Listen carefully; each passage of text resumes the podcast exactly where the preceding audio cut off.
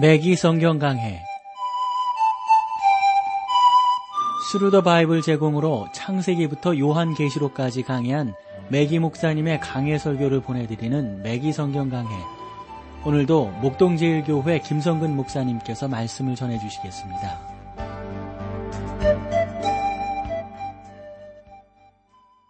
애청자 여러분 안녕하셨습니까? 매기 성경 강해 자 오늘은 이제 구약 성경 소선지서 중에 요엘서 여러분들과 함께 나누겠습니다. 요엘서는 짧은 석장으로 되어 있기 때문에 상당히 중요하지 않게 보일지도 모르겠습니다. 그러나 이 작은 책은 마치요 원자폭탄과 같다고 할 수 있어요. 아주 강하고 막대한 아주 막강한 힘이 있는 성경임을 여러분들이 함께 나누시면서 느끼게 되리라고 봅니다. 우리는 선지자 요엘에 대해서 뭐 석장이기 때문에 아는 것이 참 약합니다. 그리고 또 다른데 요엘에 대한 기록들이 없고요. 요엘에 대한 그 관한 기록을 보면은 요엘서 1장 1절에 기록된 어, 여호와께서 부두엘의 아들 요엘에게 이르신 말씀이라 하는 요 구절 한 구절밖에 없거든요. 그래서 요엘은 여호와는 하나님이시다라는 뜻인데요. 그 뜻은 그 당시 이름에서는 뭐 우리나라 김시성, 이시성, 박시성이 흔하듯이 아주 흔한 이름이었어요. 사무엘이 늙었을 때 그 아들들로 이스라엘 사사를 삼으니 장자 이름은 요엘이요라는 사무엘상 8장 1절로 2절의 기록을 근거로 아마 일부 선지자들은 이 요엘이 사무엘이 아들이 아니겠는가라는 결론을 내리기도 합니다. 그러나 사무엘상의 말씀을 계속 읽어보면 그 아들들이 그 아비의 행위를 따르지 아니하고 이를 떠나서 뇌물을 취하고 판결을 굽게 하고 그 사무엘상 8장 3절 말씀을 읽어보면 나오거든요. 그런 기록이 있어요. 그런 것으로 보면은 이 요엘이 사무엘이 사무엘의 아들이 아니다라는 결론을 우리가 내리게 되는 것이죠. 우리는 요엘이 예루살렘과 예루살렘 지역에서 예언했다는 사실을 또한 확인할 수가 있습니다. 예를 들자면 1장 9절인데요. 이렇게 말씀하셨어요. 소재와 전제가 여호와의 전에 끊어졌고 여호와께 수종드는 제사장은 슬퍼하도다. 그리고 여러분들이 3장 20절에 가보시면요. 예루살렘에 대하여 아래와 같이 언급합니다. 유다는 영원히 서겠고 예루살렘은 대대로 있으리라. 또 요엘서 3장 17절에 이런 말씀이 있는데 그런즉 너희가 나는 내 성산 시온에 거하는 너희 하나님 여호와인 줄 알 것이라. 예루살렘이 거룩하니 다시는 이방 사람이 그 가운데로 통행하지 못하리로다. 그러므로 우리는 이 요엘이 남왕국 유다의 선지자였다는 사실을 알 수가 있습니다. 요엘은 초기 선지자들 중에 하나로 아마 그 예언 활동들을 집중적으로 했던 하나님의 종인 것을 알 수가 있는데요. 사실상 여러 명의 선지자들 적어도 50명 이상 정도 된다고 메기 목사님은 보고 있고요. 제가 보고 있는 여러 참고서들도 보면은 50명 이상 되는 선지자들이 그 당시에 사역한 것을 볼 수가 있습니다. 대개 보수주의 학자들은 일반적으로 요엘이 유다 왕 요바스의 통치 때에 아마 예언하지 않았겠는가 하는 생각으로 규결되고 있어요. 이것은 아마도 요엘이 엘리야와 엘리사를 알았던 동시대 사람일 수도 있다 하는 의미를 갖는 거겠죠. 그러면서 여러분들이 요엘이 어떤 사람인가 하는 것을 살펴보았고요. 이제 요엘서의 주제가 어떤가 하는 것을 또 우리가 보는 것이 좋겠습니다. 그것은 다른 것이 아니라 여호와의 날입니다. 여호와의 날. 요엘은 여호와의 날을 특별히 다섯 차례나 언급하고 있습니다. 1장 15절로 2장 1절까지. 에, 그리고 2장 1절에서 2절. 그리고 2장 10절에서 11절. 그렇죠? 그리고 2장 30절에서 31절, 그리고 3장 14절에서 16절 이렇게 다섯 번 언급하고 있는 것을 보게 되는데 이사야, 에레미야, 에스겔 그리고 다니엘 등 모든 그 선지자들이 여호와의 날을 언급하기는 했거든요. 종종 그들은 여호와의 날을 그날이라는 아주 함축된 의미로 불렀단 말이죠. 특히 여러분 스가랴 선지자 있잖아요. 스가랴 선지자는 그날을 훨씬 더 다른 선지자들보다 강조하고 있는 것을 봅니다. 그래서 그날이란 무엇인가 하는 것을 우리가 아는 것이 중요한데 그것은 주의 날 또는 여호와의 날을 가리키는 거거든요. 요엘은 자기의 예언을 통하여 여호와의 날을 소개한 사람입니다. 기록된 예언의 희초로부터 이 요엘은 수세기를 걸쳐서 다른 그 어떤 선지자들보다도 멀리 주의 날을 바라보고 있습니다. 여호와의 날이란 성경에 나오는 아주 의미가 아주 풍성한 전문적 용어입니다. 여호와의 날은 그리스도의 재림 때 임할 천년 왕국이 포함되지만 요엘은요, 그 천년 왕국이 나름대로 어, 환란과 또 기간과 그 모든 것들을 떠나서 하나님의 놀라운 역사가 나타나는 그러한 날로서 시작하고 있는 것을 우리가 볼 수가 있습니다. 아주 사실 분명히 밝혀주고 있는 것을 우리가 보게 되는 것이죠. 여러분이 요호와의 날, 여호와의 날 끝에 만약 괄호를 만들고 싶다면 그것은 주 예수님께서 모든 불의를 진압하시고 이 땅 위에 자기의 영원한 왕국을 세우실 천년 왕국의 끝이 될 것이라고 하는 사실을 여러분들은 알게 될 겁니다. 여호와의 날은 또한 구약의 선지자들에게만 독특한 어떤 그 표현이라고 어, 볼 수가 있습니다.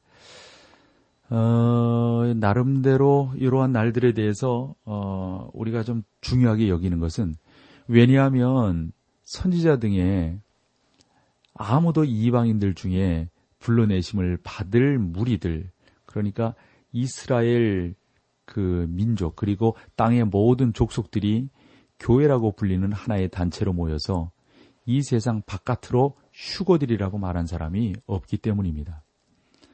선지자들은 교회에 대해서 말하거나 기록한 적이 없습니다. 예루살렘 대공회에서 야고보는 교회 시대와 소위 여호와의 날로 알려진 시대 사이의 관계성을 약간 언급하기는 합니다. 예를 들어서 야고보가 이렇게 말을 하거든요.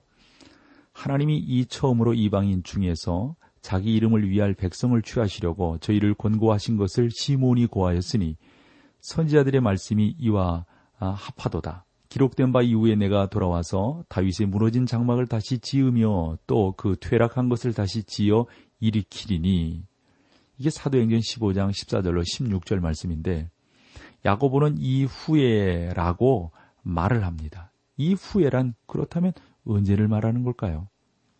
하나님께서 이 세상의 교회를 불러내신 후 이스라엘과 더불어 그 계획을 다시 성취하시려고 오시는 때를 말한다고 볼 수가 있습니다.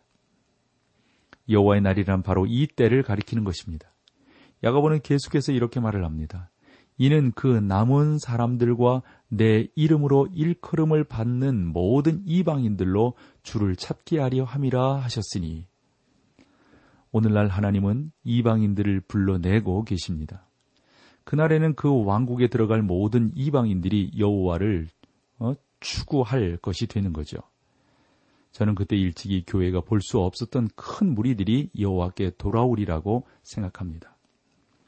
어떤 사람들은 하나님께서 왜 이러한 계획을 따르시는가라고 질문할 것입니다.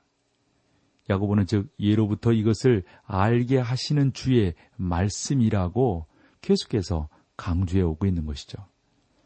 하나님께서 왜 이러한 계획을 따르시는지 저에게 묻지 말고 하나님께 물으시는 여러분 되시기를 바랍니다. 왜냐하면 저도 그 이유를 분명하게 여러분들에게 말씀드릴 수 없기 때문입니다.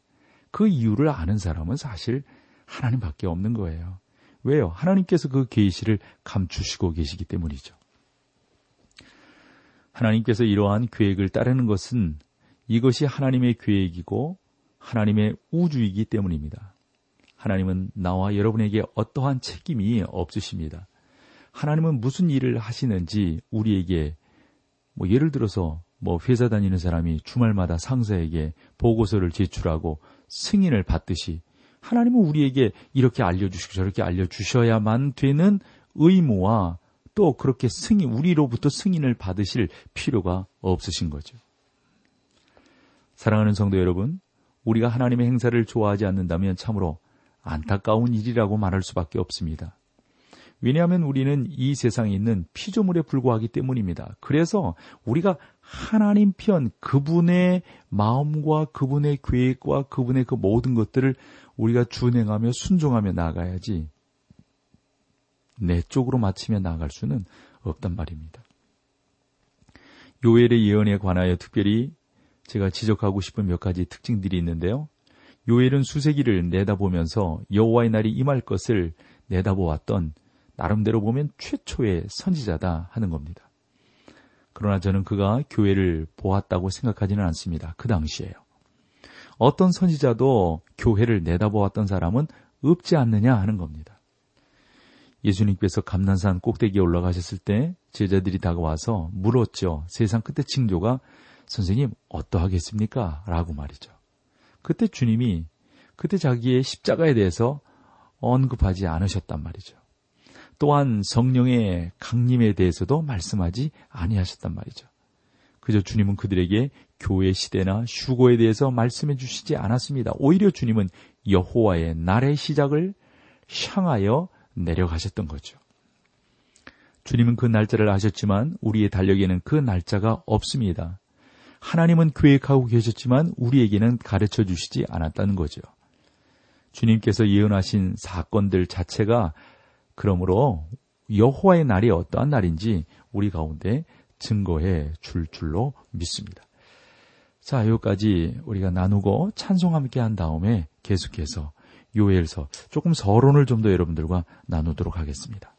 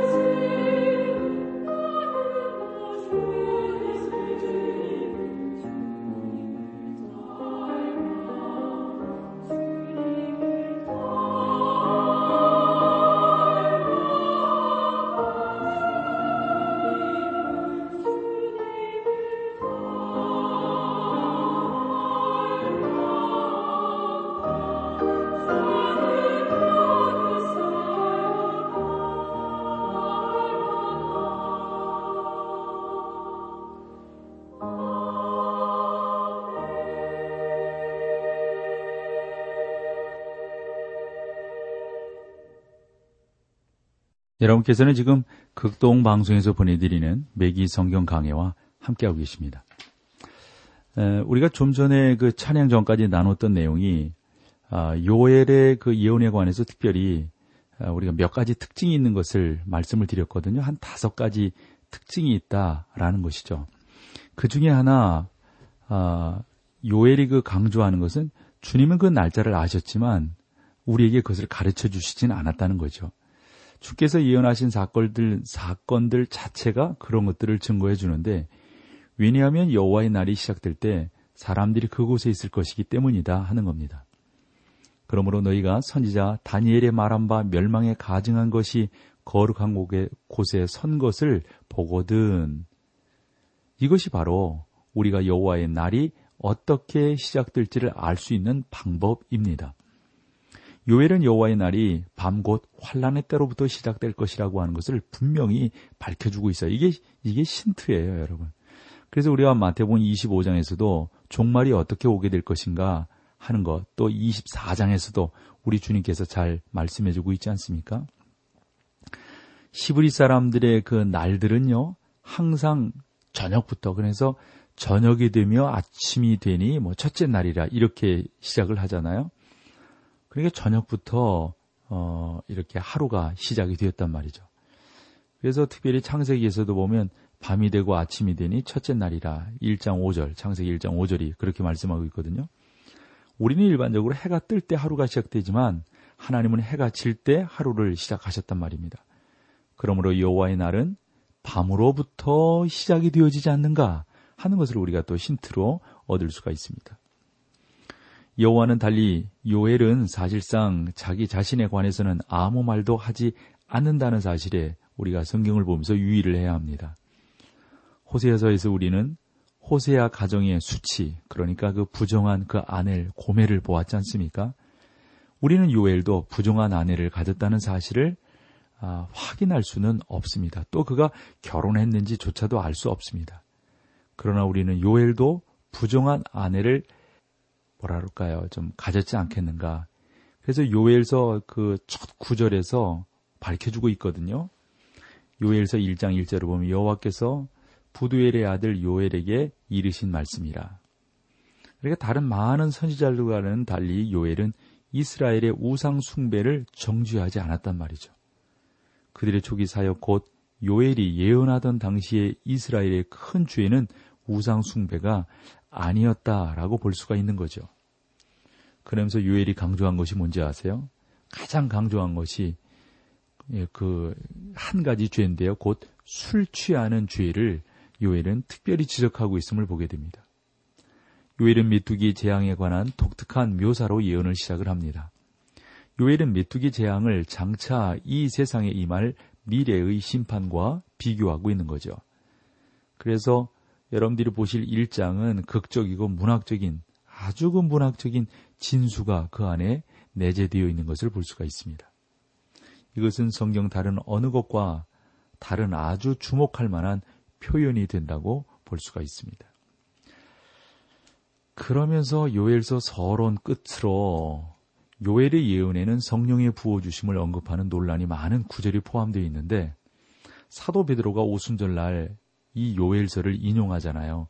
요엘서 2장 28절 29절을 인용을 하는데 성령을 부어 주시는 데 관해서 좀 우리가 그 베드로의 인용이 있기는 있습니다만 해석상에 좀 차이가 있다는 것을 우리가 한 번 더 기억을 해야 하겠습니다.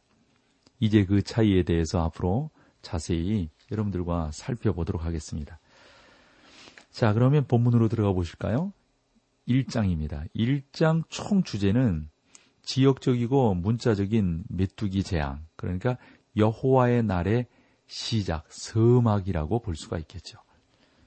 요엘의 예언을 짧은 석장, 요엘의 예언이 아주 그 짧은 석장으로 되어 있지만 성경에서 아주 중요한 위치를 차지하고 있다는 그 의미가 바로 이런 데 있는 것입니다. 정말로 종말의 모습을 우리 가운데 잘 가르쳐주고 증거해주고 있기 때문입니다. 성경을 기록한 선지자들 가운데 최초로 요엘은 여호와의 날이라는 용어를 우리 가운데 소개하고 소개할 뿐만 아니라 정의했다고 하는 최초의 사람임을 우리는 알 수가 있습니다. 자, 1장 지역지공 문자적인 메뚜기 재앙입니다. 1장 1절을 볼까요? 여호와께서 부두엘의 아들 요엘에게 이르신 말씀이라. 요엘이 사무엘의 아들들 중에 하나다라고 이렇게 생각하는 사람들도 있지만 사무엘의 아들들은 여러분 매우 악했고요. 우상 숭배를 했단 말이죠. 요엘은 사무엘의 그러므로 아들이 아닌 것을 우리가 반증으로 알 수가 있습니다. 요엘의 아버지는 부두엘이었어요. 요엘은 평범한 이름으로 그 당시 여호와는 하나님이시다라는 뜻이거든요. 뭐 당시 그런 이름이 상당히 많았던 것 같아요. 1장 2절로 가볼까요? 늙은 자들아 너희는 이것을 들을지어다. 땅의 모든 거미나 너희는 귀를 기울일지어다. 너희의 날에 날에나 너희 열조의 날에 이런 일이 있었느냐? 무슨 일입니까? 이런 일이 있었느냐 하는 게 그때 이스라엘이 메뚜기 재앙 가운데 있었던 것이 분명한데 메뚜기 재앙은 그 어, 어떤 그 팔레스타인 지역에서 아주 흔하게 일어나는 그러한 재앙이었습니다. 그러나 요엘은 늙은이들을 불러 아래와 같이 묻습니다. 당신들이 생전에 이러한 재난을 보았습니까? 여러분의 조상 때도 이러한 재난이 있었습니까? 이와 같은 메뚜기 재앙에 대해서 들어본 적이 있습니까? 이랬더니 그 연세 드신 분들이 뭐라고 그럽니까? 아니요. 이처럼 끔찍한 재앙은 처음 보았어. 또 듣지도 못했어. 라고 대답을 하는 겁니다. 우리 대부분은 또 연세가 있으신 분들은 그 연세가 들어감에 따라서 과거에 대해서 약간 좀, 뭐, 죄송합니다. 이런 표현을 해서 여러분들이 이해를 해 주셨으면 좋겠는데, 과장된 생각을 갖기 마련이라고 그래요. 아, 내가 과거에는, 내가 소시적에는 뭐 이런 거 있잖아요. 그건 동양이나 서양이나 마친 것 같, 마찬가지인 것 같아요. 어떤 젊은이들이 그렇게 말을 했다고 그래요. 여보시오. 우리는 교회에서 방금 훌륭하군 아주 멋진 모임을 가졌습니다. 라고 이렇게 말을 했다고 그래요. 그렇다면 위는 아래와 같이 대답하는 거죠. 그것은 참 훌륭하군요. 그러나 우리들이 젊었을 때 우리는 그보다 훨씬 더 훌륭한 모임들을 만들었었어. 그런 거 있잖아요. 막 어른들은 보면 우리가 소시적이네 이랬는데 요즘 젊은이들은 뭐 어떻다라고 우리가 어릴 때 신앙생활할 때는 이랬는데 요즘 신앙생활은 좀 어떻다. 뭐 이런 식의 예전에 당신들께서 살아가셨던 그 세대를 좀 더 과장해서 요즘식으로 표현하는 경우들을 우리는 보게 된단 말이죠. 1장 3절로 가보실까요? 너희는 이 일을 너희 자녀에게 고하고 너희 자녀는 자기 자녀에게 고하고 그 자녀는 후 시대에 고할 것이니라. 요엘은 계속해서 이렇게 말을 하는 겁니다. 너희는 이 소식을 자손들에게까지 전해라. 또 그 자손들로 그들의 후대에까지 전하도록 해라. 왜냐하면 이러한 메뚜기 재앙이 다시는 없을 것이기 때문이다. 이 말씀이 연상케 하는 다른 성경 구절은 무엇입니까? 마태복음 24장에서 나오는 감남산 광화의 광야 강화에서 예수님은 대환란 기간이라고 부르는 그 기간에 대해서 설명을 쭉 하면서 요엘과 같은 말씀을 해 주셨단 말이죠. 예수님께서는 이러한 환란이 전에도 없었고 후에도 없을 것이다라고 말씀하셨습니다. 그러니까 대환란 기간 동안 아무도 아래와 같이 말할 수는 없다 하는 겁니다. 이 환란은 어, 나름대로 우리의 신앙생활의 과거를 돌아보게 하는 겁니다. 우리는 참으로 어려운 시대를 겪고 오곤 했지 않습니까? 저보다 연세 많으신 분들은 훨씬 더하고 말이죠. 우리는 결코 대화환란과 같은 때를 만난 적은 없지만 우리의 과거 속에도 어려움은 있었어요. 하지만 그 어려움이 하나님께서 마지막 때에 환란으로 주시는 것과는 비교할 수 없는 그런 환란이란 말이죠. 그러나 과거에 기록된 역사의 모든 사건들은 거기에 필적할 수 있는 또 다른 사건들이 아주 많았다 하는 겁니다. 그런데요, 예수님께서는 대환란 기간에 대해서 아래와 같이 분명히 말씀하잖아요. 이는 그때 큰 환란이 있겠습니다. 상세로부터 지금까지 이런 환란이 없었고 후에도 없게 될 것이다. 사람들이 대환란 중에 있을 때 오늘날 우리가 흔히 듣는 아래와 같은 질문들을 찾아볼 수 없다고 봅니다. 이런 거 있잖아요. 아, 당신은 유교를 거쳐봤냐고, 아, 당신은 60년대, 70년대 그 보릿고개를 거쳐봤냐고, 뭐 이런 이야기들을 한다고요. 여러분, 우리가 예수님의 말씀을 들을 때 그 대답이 아주 분명해지거든요. 주님은 과거에 이와 같은 환란이 없었다라고 말씀하십니다. 사랑하는 여러분, 우리는 이미 이러한 나름대로의 어려움들을 과거 시대에 다 경험을 했습니다. 이러한 일들은 역사를 통해서 그러나 또 되풀이되는 것입니다.